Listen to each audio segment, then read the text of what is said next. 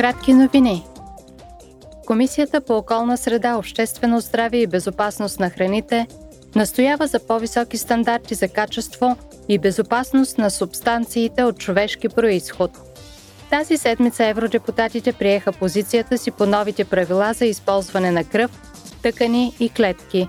Целта е да се подобри защитата на гражданите, които даряват или получават субстанции, използвани за трансфузии, терапии, трансплантации или медицински асистирана репродукция.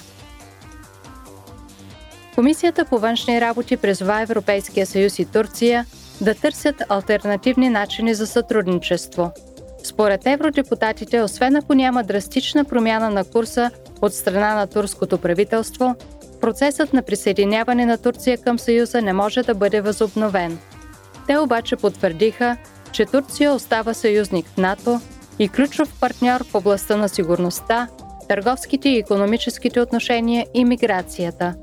Евродепутатите също така подчертаха, че правителството в Анкара трябва да зачита демократичните ценности, върховенството на закона и правата на човека. Комисията по економически и парични въпроси изслуша еврокомисаря по въпросите на конкуренцията Маргрете Вестегер – те обсъдиха неотдавнашната номинация на американския учен Фиона Скот Мортън за главен економист в областта на конкуренцията в Европейската комисия. Евродепутатите не поставиха под въпрос нейните квалификации, но изразиха опасения относно потенциален конфликт на интереси.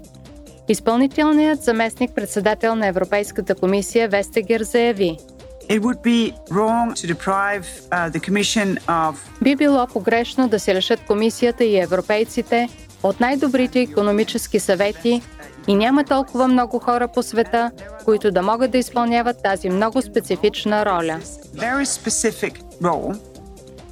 Евродепутатите поискаха повече прозрачност за предишните и дейности, както и за подобни бъдещи назначения. Ролята на главния економист в областта на конкуренцията е да предоставя економически анализ и стратегически насоки на водещия орган на Европейския съюз в областта на конкуренцията –